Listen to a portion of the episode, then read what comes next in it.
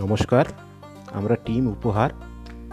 Covid নাইন্টিনের বিপর্যয়ে অসহায় মানুষের পাশে দাঁড়ানোর অঙ্গীকার আমাদের অনেক দিন আগে থেকেই চলে আসছে।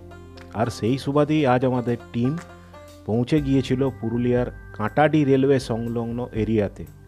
আজ আমরা আনুমানিক ষাটটি পরিবারের হাতে চাল, আলু, মুড়ি ও সাবান উপহার স্বরূপ তুলে দিলাম।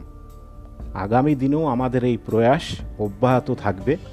সবাই সঙ্গে থাকুন, পাশে থাকুন। কেউ অযথা বাড়ি থেকে বের হবেন না। সুস্থ থাকুন। আর হ্যাঁ অবশ্যই বাড়ির বাইরে বের হলে সেফটি মাস্ক ইউজ করুন। ধন্যবাদ।